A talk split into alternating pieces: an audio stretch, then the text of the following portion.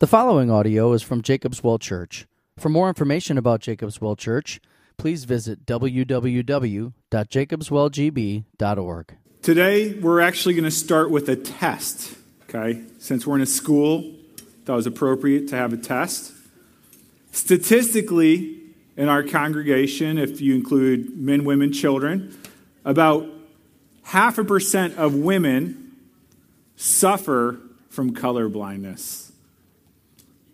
About 8% of men do. So that would be 16 out of 16 men in this congregation would suffer from color blindness. So I won't ask you to uh, raise your hand if you do, but, but color blindness is something that's pretty prevalent in America. And so I went online and I looked up to see how can you tell if you have color blindness. And so I have four slides for you, and this will help you determine if you are colorblind or not. Okay, you ready? So Jeremy, if you want to bring down the lights. And what we'll do is don't, whoop, go back. Go back on the slide. There we go. What happens is we'll put the slide up for three seconds, and in those three seconds, you should be able to distinguish the colors or shapes uh, that are in that, okay? All right, so go ahead. Jeremy, bring on the lights if you would. What shapes do you see here? Circle, star, square, right? Okay. Next slide. What shapes do you see? Gets a little bit harder circle, and square. The square is easy to see, the circle is a little bit more difficult to see. All right, next slide. Square and circle. Some of you out there are panicking because you don't see any of this, but it's okay. All right, final. The last one is actually a shape, and it's either a, let me see, what are the options here? So it's either a dog, a boat, a balloon, or a car. Okay, go ahead and go to last one. A boat. Good, good. Okay. Many of you passed, I take it. Some of you didn't. That's okay. We still love you. You're still welcome here at Jacob's Well. Um, we love colorblind people. Jesus is going to introduce to us a different kind of blindness today. He's going to talk to us about a more severe blindness, a more serious blindness a blindness that affects all of us from conception. He's going to talk about spiritual blindness. The bad news is that, like I said, all of us are conceived and born spiritually blind. But the good news is that this blindness has a solution, it has a cure. It is 100% curable. And so we're going to look today at what it means to be spiritually blind and to have spiritual sight. If you would please open up to John chapter 9. It's page 895 in the Red Bible, page 895. If you're in the Children's Bible, it's page 1315, I believe. If you remember from last week, John 9, the first 13 verses start with Jesus and the disciples coming upon a blind, poor beggar, a man who has been blind from birth. And they come up to the man, and the disciples try to use the man for a theological discussion about the connection between suffering and, and, and sin. And so Jesus is not really interested in engaging in the conversation. What he's more interested in is healing the man and showing even the purposes that God might have in suffering. And so Jesus spits in the dirt, kneads it up into some mud, puts it on the man's eyes, and it tells him to go wash in the pool of Siloam. Now, the pool of Siloam wasn't right there next to them, it was a little bit of a journey. And so the man goes, washes his eyes in the pool of Siloam, and then comes back seeing. His neighbors can't believe it. People who have seen him begging at the gate are astounded. They're overjoyed. They're rejoicing. And so naturally, they take the man to the religious leaders. They take the man to the Pharisees to show them what God has done. And so that's where we pick up the story. John 9, we're going to read, actually, we're going to start in verse 13 through the end of the chapter. John 9, verse 13. They brought to the Pharisees the man who had formerly been blind. Now it was a Sabbath day when Jesus made the mud and opened his eyes. So the Pharisees again asked him how he had received his sight. And he said to them, He put mud on my eyes, and I washed, and I see. Some of the Pharisees said, This man is not from God, for he does not keep the Sabbath. But others said, How can a man who is a sinner do such signs? And there was a division among them. So they said again to the blind man, What do you say about him, since he has opened your eyes? He said, He is a prophet. The Jews did not believe that he had been blind and had received his sight until they called the parents of the man who had received his sight and asked them, Is this your son, who you say was born blind? How then does he see now? Now see. His parents answered, We know that this is our son, and that he was born blind. But how he now sees, we do not know, nor do we know who opened his eyes. Ask him. He is of age. He will speak for himself. His parents said these things because they feared the Jews, for the Jews had already agreed that if anyone should confess Jesus to be the Christ, he was to be put out of the synagogue. Therefore, his parents said, He is of age, ask him. So, for the second time, they called the man who had been blind and said to him, Give glory to God. We know that this man is a sinner. He answered, Whether he is a sinner, I do not know. One thing I do know that though I was blind, now I see. They said to him, What did he do to you? How did he open your eyes? He answered them, I have told you already, and you would not listen. Why do you want to hear it again? Do you also want to become his disciples? And they reviled him, saying, You are his disciple, but we are disciples of Moses. We know that God has spoken to Moses, but as for this man, we do not know where he comes from. The man answered, Why, this is an amazing thing. You do not know where he comes from, and yet he opened my eyes. We know that God does not listen to sinners. But if anyone is a worshiper of God and does his will, God listens to him. Never since the world began has it been heard that anyone opened the eyes of a man born blind. If this man were not from God, he could do nothing. They answered him, You were born in utter sin and would you teach us? And they cast him out. Jesus heard that they had cast him out, and having found him, he said, Do you believe in the Son of Man? He answered, And who is he, sir, that I may believe in him? Jesus said to him, You have seen him, and it is he who is speaking to you. He said, Lord, I believe. And he worshiped him.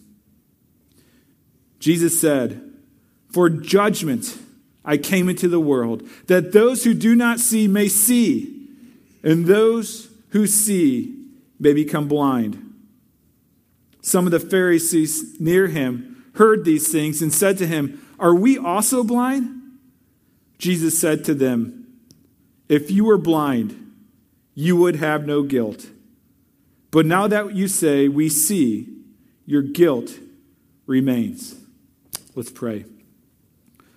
Lord God, we come to you in desperate need for you to open the eyes of our heart, Lord God, that we might see you, that we might see your glory, that we might fall down and worship and in enjoyment of you.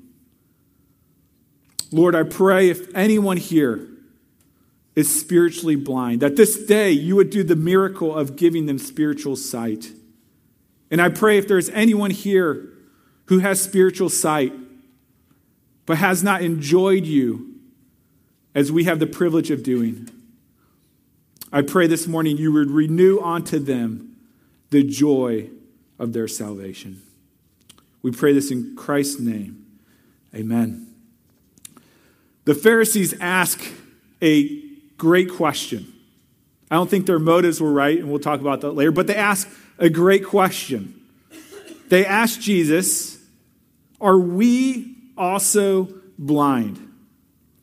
This is a question that all of us hopefully ask God. Are we also blind? And so, as we deal with that question and think about that question, we're going to take a test, kind of like that color blindness test. You saw different things up here, and there were signs of whether you were colorblind or not. We're going to look through this passage and see signs of spiritual sight and signs of spiritual blindness so that you can diagnose where are you at?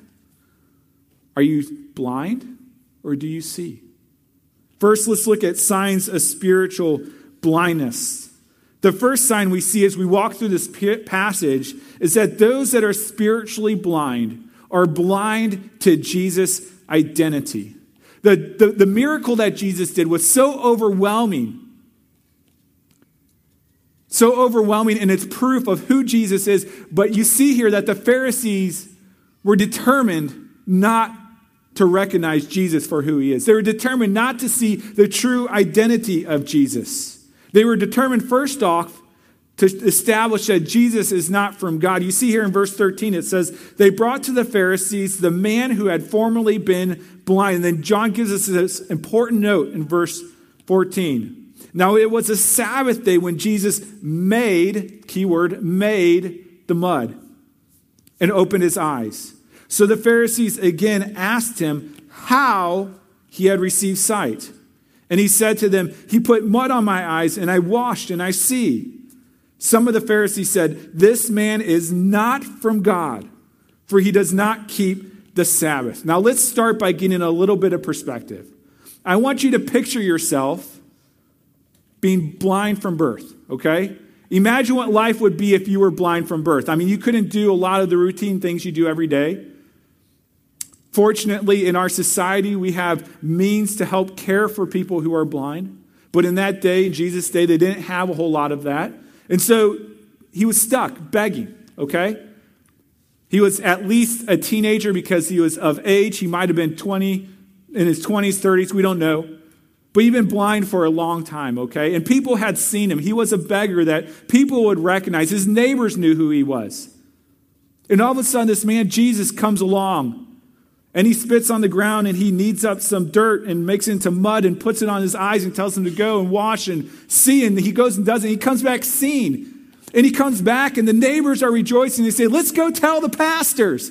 Let's go tell the Pharisees. Let's go tell the religious leaders. And so here they come. Guess what happened? Guess what this man Jesus did? I was blind, but now I see. And what would you expect? What would you expect? celebration, praise, delight, rejoicing. This man was blind, but now he sees. But that's not how the Pharisees respond. The Pharisees say, hmm, how did he do this? They wanted to see did, did Jesus break any of the Sabbath laws in doing this on the Sabbath? And so did he? Did Jesus break Sabbath laws by healing this man on the Sabbath?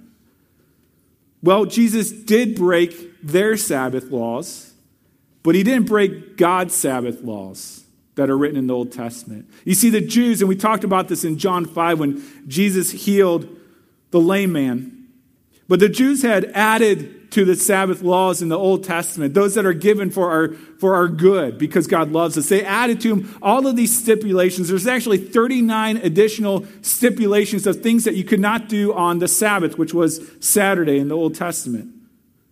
And one of the things that you could not do was carry your mat. And so when Jesus heals the lame man and tells him to pick up his mat and walk, they say, Jesus is a Sabbath breaker. Then in this passage, it's almost like Jesus was trying to challenge them on this. Then in this passage, Jesus spit and he kneads mud, okay, like you knead dough. And kneading was a Sabbath violation. Even for this. Actually, spitting on the ground was a Sabbath violation because you might be making something grow and it's doing work. And so Jesus is disobeying their Sabbath laws, but not God's Sabbath laws. and he heals the man. And so you see, they're determined to establish that Jesus is not from God. They can't see his identity. They don't want to see his true identity. They also want to establish that Jesus is not a miracle worker. You see here in verse 16 that they were divided over this because Jesus healed a man born blind, but he also did this on a Sabbath and didn't obey their rules. And then in verse 18, it tells us that the Jews did not believe that he had been blind and had received his sight until they called the parents of the man who had received his sight. And then the parents come and say, Yes, this is indeed our son. Yes, indeed, he was born blind. And yes, he does indeed see. And so they could not dispute it any longer. But they were determined to show that Jesus was not from God, that Jesus was not a miracle worker. But the evidence was irrefutable. So where did they end up? Where did they end up? Well, we can see in verse 24. So for the second time, they called the man who had been blind and said to him, Give glory to God. We know, we know, we know that this man, Jesus, is a sinner. Their conclusion Jesus is not from God. Jesus is a sinner, even though he did this miraculous thing. This was the this was a determination that they were pressing for because they knew if Jesus was indeed the Son of God, then they'd have to follow him, they'd have to worship him. The Pharisees willfully, stubbornly, blindly did not see Jesus' real identity. They saw parts of him. They, they knew that he did something miraculous. They probably knew that he was a good teacher, that he was persuasive, but they couldn't determine. They refused to determine that Jesus was the Messiah, the Christ, the Son of God. This past week, my family went to the Neville Museum downtown, and there's a, when you walk in, if you go to the right, there's kind of a children's area. And in that children's area, there are these boxes. Uh, that's the best way I can describe. There's these boxes, and over them there's this covering. Okay, and it's one of those things where you're supposed to blindly reach in there and feel the object to try to identify. Have you ever done that before where you try to reach in, you can't see and identify? I mean, those things always scare me because I think it's a rat that's going to bite me or something. And not that the Neville Museum would do that, but you know, it's scary because you're reaching in there blindly to try to identify this object. So I reach in there, and this was the top one, so you can go test it out, see if it's the same. But I reach in there, and I'm feeling this hard uh, item. I don't know what it is. It's pointy. Um, it somewhat hurts if you grab it hard. And I, I couldn't identify it. And so finally, I pulled it out, and it was a plastic horse. Plastic horse. You know, many people are spiritually blind. And they're trying to identify Jesus, and they can see certain parts of him. They can see that he was a good guy, that he was a, that he was a teacher, that he was influential, that he loved people but they're blind. They're blind to the identity of Jesus. They do not know anything more than the generic things about Jesus. They do not know him as their Lord, they do not know him as their Savior. So, one sign of spiritual blindness is blindness to the identity of Jesus, that he is a miracle worker, the sinless Son of God sent by God. Another sign of spiritual blindness is blindness to one's own identity. So, not only blindness to Jesus' identity, but blindness to our own identity. Verse 28 the Pharisees, it says, reviled him, saying, You are Jesus' disciple, but we are disciples of Moses. We know that God has spoken to Moses. The Pharisees put their hope in this fact that they were disciples, that their identity was as disciples of Moses. You see, Moses wrote the first five books of the Old Testament called the Pentateuch. And they were very important to the Jewish people. Many of them actually memorized the first five books of the Old Testament. And so when they claim to be Moses' disciples, whom they know God spoke to and spoke through, they are claiming this is our identity, this is our security, this is our standing. But here's the problem they were not disciples of Moses. Because anyone that was a disciple of Moses, a true disciple of Moses, would have become a disciple of Jesus. You actually see this early in Jesus' ministry. We read that Jesus found Philip, said to him, Follow me.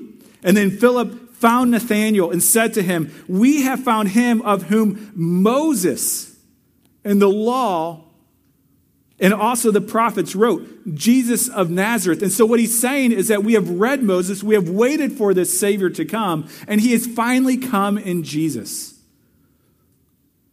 Jesus actually talks about this later in John 5, addressing the religious leaders.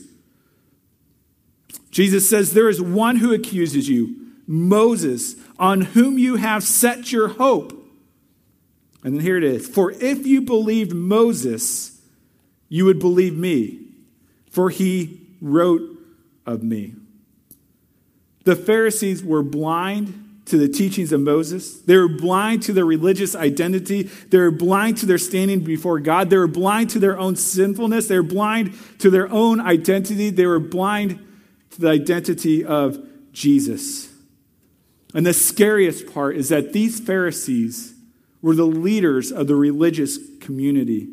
They were the guides for the community. Jesus rebukes them in John 15 when he says to them, he says about them that they are blind guides. And if the blind lead the blind, both will fall into a pit. Helen Keller, probably one of the most recognized blind people who ever lived, once said, What would be worse than being born blind is to have sight without vision. These Pharisees, they could see physically, but they had no spiritual vision. They had no spiritual sight, and they were the guides for the people. You know, this doesn't change throughout history. Throughout history, throughout scripture, we see there are blind guides leading people. There are still blind guides today. People who claim to know Jesus. People who make movies about Jesus, who write books about Jesus, who pastor churches that belong to Jesus, who make important decisions about the credibility of the miracles of Jesus. There are teachers out there who claim to be followers of Jesus, but they are blind guides. And so as we hear teaching, we need to take the words of Jesus to, to filter their teaching through it and see does this teaching see Jesus? Do these people see Jesus? Are you spiritually blind? So, those are the signs of spiritual blindness that we don't see the true, full identity of Jesus and that we cannot even see our own identity. The second, signs of spiritual sight. And just a side note, the bulletin is way off here. I I messed it up, so you can follow along on the screen. Signs of spiritual sight. Just as there are signs of spiritual blindness, there are signs of spiritual sight. The first sign of spiritual sight is that we see our own true identity that one sees his own identity. Just as a blind person doesn't see their identity, one who sees sees their own true identity. Look in verse 24. It said, for, So for the second time, the Pharisees called the man who had been blind and said to him, Give glory to God. We know, right? We know, we know that this man is a sinner. He answered, Whether he is a sinner, I do not know. In other words, this man at least knows that he doesn't know says, I don't know. I don't, he, he's actually never, he's never seen Jesus yet when we get to this verse. So he said, I don't, I don't know if Jesus is a sinner. But one thing I do know I was blind and now I see. This man understood the state of his condition, not only physically, but also spiritually. He knew he had a lot to learn, but the Pharisees were so sure of themselves. Apart from Christ, we are spiritually blind and we need his help. We'll get back to this actually more later. So, the first sign of spiritual sight is seeing one's true identity. The second sign is seeing Jesus' true identity. What's really cool is as you walk through this passage, you see how this man's understanding of who Jesus is evolves. Okay? So, it starts in verse 10.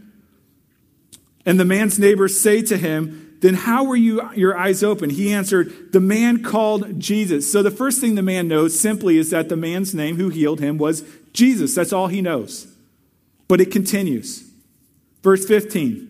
The Pharisees again asked him how he had received his sight, and he said to them, He put mud on my eyes, and I washed, and I see. And so he, he knows that Jesus is a miracle worker, okay? So his, his theology, his understanding of the identity of Jesus is continuing to evolve.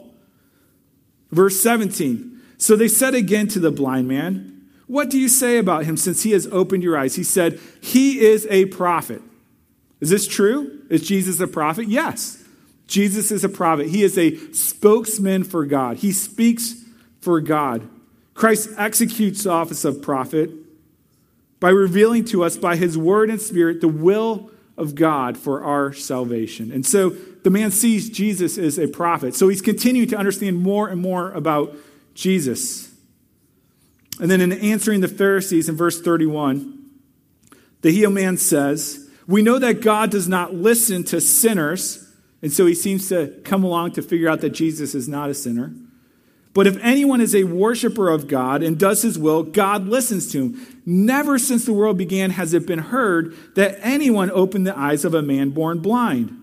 If this man were not from God, he could do nothing. And so the man sees, even against the pressure of being kicked out of the temple, which would have been horrific, that Jesus is not a sinner that Jesus does God's will, and that Jesus indeed has been sent by God. And then in verse 35, finally, Jesus asks him, Do you believe in the Son of Man? And he says, Who is it? Who is the Son of Man? And Jesus said to him, You have seen him. I love how Jesus throws that in. You have seen him. And it is he who is speaking to you. He said, Lord, I believe. And he worshiped him. The man's seeing culminates in his seeing Jesus as the Son of Man, the Messiah, the Christ. One of the signs of spiritual sight is we grow in our knowledge and understanding and intimacy with Jesus Christ. 13 years ago, 12 years ago, eh, somewhere between there, uh, my wife and I got married. Boy, that's a great way to start, isn't it? It was 2001, February 10th, so what is it, 12 or 13? 12 years, okay, thanks. 12 years ago, I married my wife, and as I look back on it, I'm sitting here going, man, I knew nothing about her. I knew she was a woman of godly character who loved the Lord. But I can say without, I mean, we have our ups and downs. Please don't get me wrong. We have our ups and downs, just like any married couple. But I can say without hesitation, I know and love and appreciate my wife today more than I did five years ago. And five years ago, I can say without hesitation that I knew and loved and appreciated my wife more five years ago than I did 10 years ago. You see, if you're in a relationship with someone, you continue to discover who they are, and you get to see the beauty or the heinousness of them. And so with Trish, I continue to grow and evolve and understand what an amazing mother she is. At the beginning, she was an amazing teacher, a great wife, and she just continues to show me more of herself as I continue to discover who she is and continue to go down that path. It's the same way with Christ. As we gain spiritual sight, our vision of him should grow and it should become, he should become more beautiful and more glorious towards to us as we get to see him. Maybe it starts and Jesus is a Savior and He's glorious and He's great because of that. But then you find out that Jesus is Lord. You go through a difficult time in your life and you find out, wow, Jesus, through His Holy Spirit, is a great comforter. Maybe you wander and Jesus chases you down and you find out Jesus is the good shepherd. And so your your understanding, your sight, your vision, your clarity of him, clarity of him continues to evolve and he, be, he continues to grow more beautiful to you. I have a diagram up here. Jason created this, so we'll see what it looks like. This is from the Gospel Centered Life by World Harvest Mission. Many of you went through this with us. Uh, let's see, I think it was two summers ago. But you see here really what is being conveyed in this passage that that as we grow in our relationship with Christ, that we should have a growing awareness of God's holiness, which includes, includes Christ, a growing aware, awareness of God's holiness, and a growing awareness of our flesh and sinfulness. And as we grow, the cross becomes bigger, Jesus becomes more beautiful, and he becomes more glorious. So we have studied the signs of spiritual blindness, not truly seeing Jesus' identity or our own identity. We have studied the signs of spiritual sight, growing in a true understanding of ourselves and a true understanding of Jesus. But finally, we need to talk about the cure for blindness. And this is probably the most important question What must be done for the spiritually blind to see? Well, the first answer comes in the end of this passage, well, the first answer we're going to look at comes near the end of this passage, and it's a confusing dialogue between Jesus and the Pharisees. So I want to read through it slowly with you and kind of examine it as we go. So look in verse 40 with me, if you would. Some of the Pharisees near him, near Jesus, heard these things and said to him, Are we also blind? Now, they weren't asking in humility. Uh, and you see it from Jesus' response. They weren't saying, Are we blind, Jesus? Because show us that we are blind so that we can see. This wasn't the posture of their question. Their question was to trap Jesus. If they could get Jesus to insult them, then they could gain more people to hate Jesus and oppose Jesus, all right? And if you've seen anywhere in Scripture, Jesus gives a response that is just unbelievable, that turns everything on the dime. And that's what he does here. Verse 41. Jesus said to them, If you were blind, in other words, if you recognized your spiritual blindness, if you realized your lost condition, if you knew that you did not know, if you cried out for illumination, he says you would have no guilt.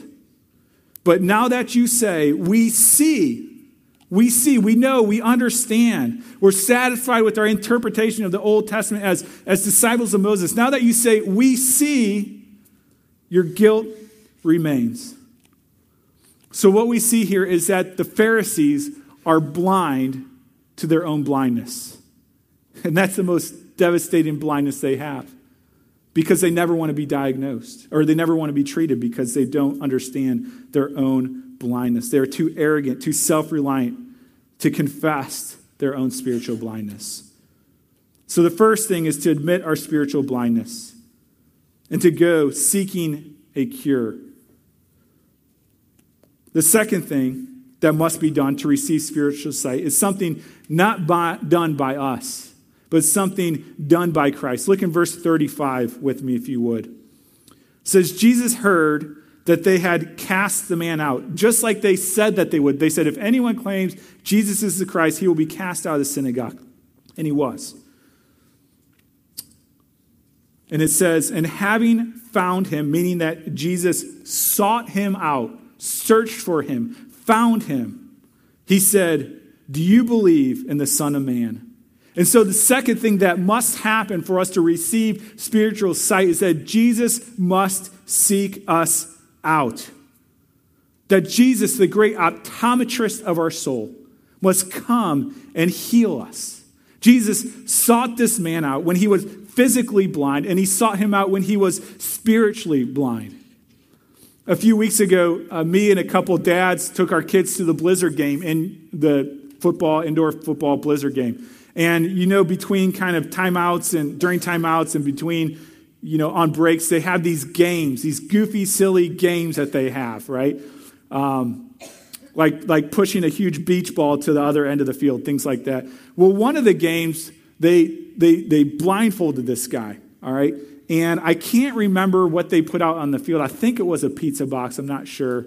Um, but they put something out there, and this guy had to find the pizza box, okay? And so they blindfold him, and he gets out there, and he's down there on all fours, and it's just.